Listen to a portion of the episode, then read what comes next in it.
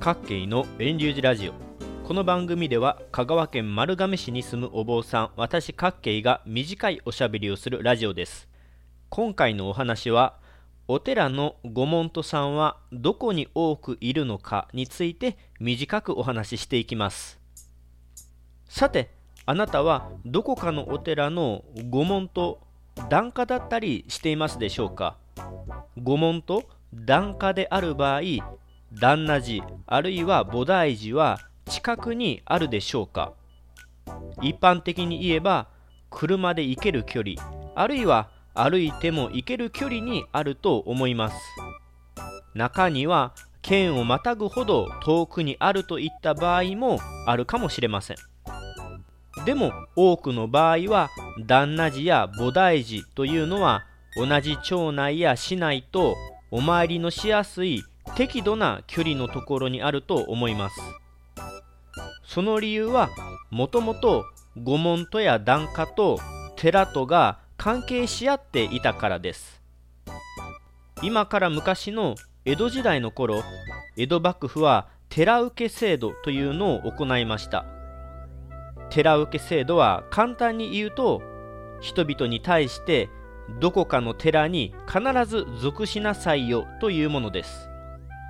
それで寺に属した人のことを檀家とか門徒とか言うようになるんですがその門徒や檀家はそのお寺によってこの人はどこそこの誰で仏教徒ですよ。つまりキリスト教徒ではないですよという証明をしたのが寺受け制度とされます。門徒や檀家は葬儀や法事といったことをその属しているお寺に頼みまたお寺も寺でお彼岸の法要といった仏教イベントを行って仏法特場を提供したりするようになります。たくさんの人たちが一つの寺に属している場合はお盆のお参りや地域の特別なイベントの時にあのお寺のお坊さんに来てもらおうという風にもなったりするでしょう。また寺に先祖のお骨を預けたり寺にお墓を建てたりする場合もあるでしょう。そんな風に江戸時代にできた寺受け制度によって門徒や檀家と旦那寺菩提寺の関係ができたわけですね。なので普段のお付き合いが難しくなるような遠くにあるお寺ではなくてお参りのしやすい適度な距離にあるのが自然な形です。それを踏まえて私の寺遠隆寺についてもお話ししていきます。ちなみに遠隆寺では檀家という呼び方ではなくて門徒という呼び方をしています。私のところの寺は香川県丸亀市にあります。ただ丸亀市の西の端にあってすぐ西の多度津町とはほぼ隣接したところにあります。寺を出て歩いて1分もすれば多度津町です。丸亀にあるお寺とも言えるでしょうが多度津の方のお寺とも言えます。それで遠隆寺のお寺の御門徒さんはどこら辺に多くいるかといえば多度津町の方に多くいます。遠隆寺の西や北やまたは南の善通寺の方にいます。丸亀のお寺なんですがあんまりお寺の東側丸亀方面にはそんなに御門徒の家がありません。なぜ丸亀の方面丸亀の街中にはそんなに御門徒さんがいないのか詳しい理由は分かりません。お寺の周辺にあるという基本的な考えであればどの方向にもまんべんなくあると思うかもしれませんが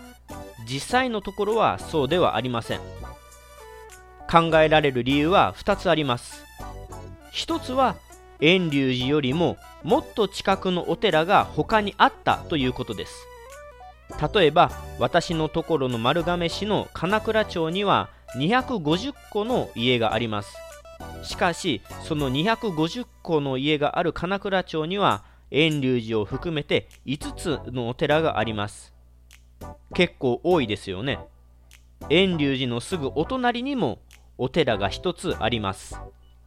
そんな風に遠隆寺以外のお寺もいろいろあるのでできるだけ家の近くのお寺の御門徒になっていくのは自然な感じだと思います。遠隆寺も同じ町内の御門徒さんといえばお寺の本当のすぐ近くにある家がほとんどで同じ町内でも東にある川を越えた先にはあまり多くいません。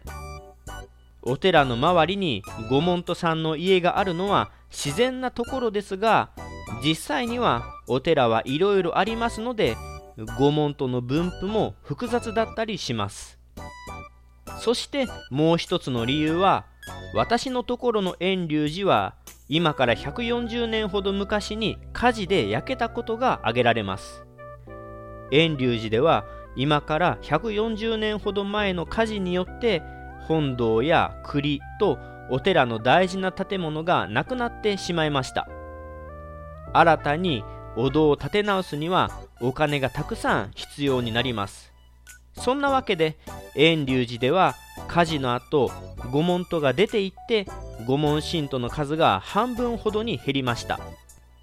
遠隆寺の古い過去帳を見ますと遠隆寺の古い過去帳を見ますと今現在の御門徒さんにはない名字の名前もたくさん見られます。そういった経緯も遠隆寺の御門徒が丸亀方面にいない理由の一つにあるかもしれません。さてもう少しだけ私のところの遠隆寺の話を続けていきます。遠隆寺では御門徒さんは西の多度津方面と善通寺方面に集中しています。西だと天霧山近くの奥白方や天満寺。南だと自衛隊近くの伊香野。南西方向だと曼荼羅寺やとっさかにあります。北でしたら多度津の南鴨というところに多くあります。これを聞くと寺から結構離れているなという印象を持つかもしれません。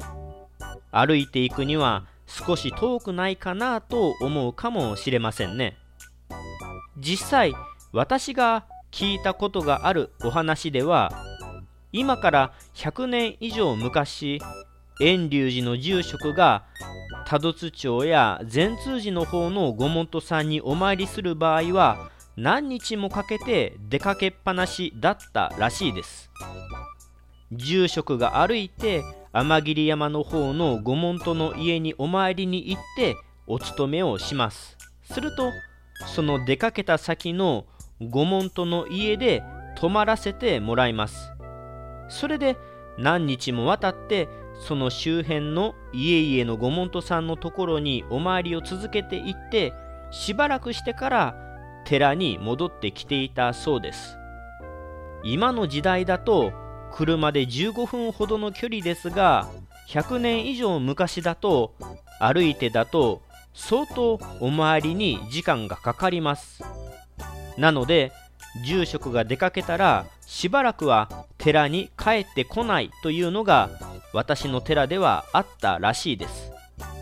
もちろん住職なのでお寺をいつも開けっぱなしにしておくこともできないでしょう。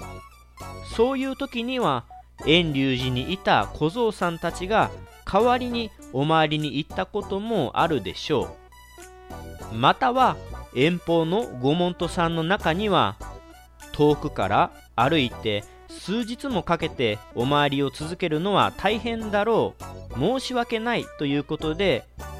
このお参りの時は近くの寺のお坊さんを頼みます。でもご命日や年季法事の大切な時には遠隆寺を頼みますという形をとっている家もありました。そんな風に今の時代だとまあそんなに遠くの御門徒さんじゃないよね。というケースであっても車もない時代道路のきれいに舗装されていない時代だと結構遠方の御門徒と寺という関係だったのかもしれません。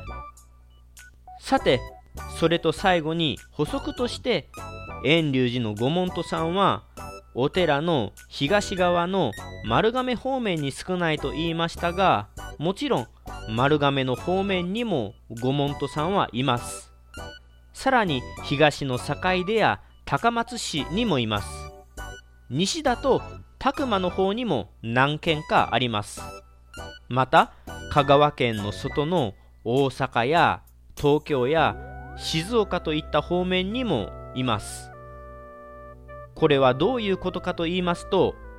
もともとはこちらに住んでいた人が後からそちらの方に引っ越し住むようになったとかあるいは本家から別れた新しい家だったりまたは新しく遠隆寺の門徒になりたいという形です。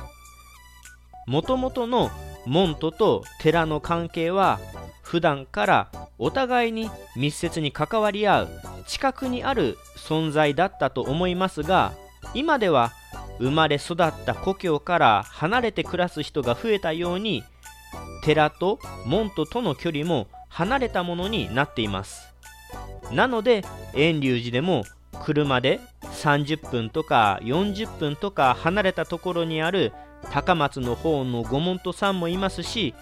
県外に住む方もいます。なかなか気軽にお参りし合うのは難しい距離ですがお寺にお骨を預けて折に触れてお参りに来てくださいますし寺からも正月参りとかでお参りに行ったりします。以上で今回の御門徒さんはどんなところにいるのかのお話を終了します。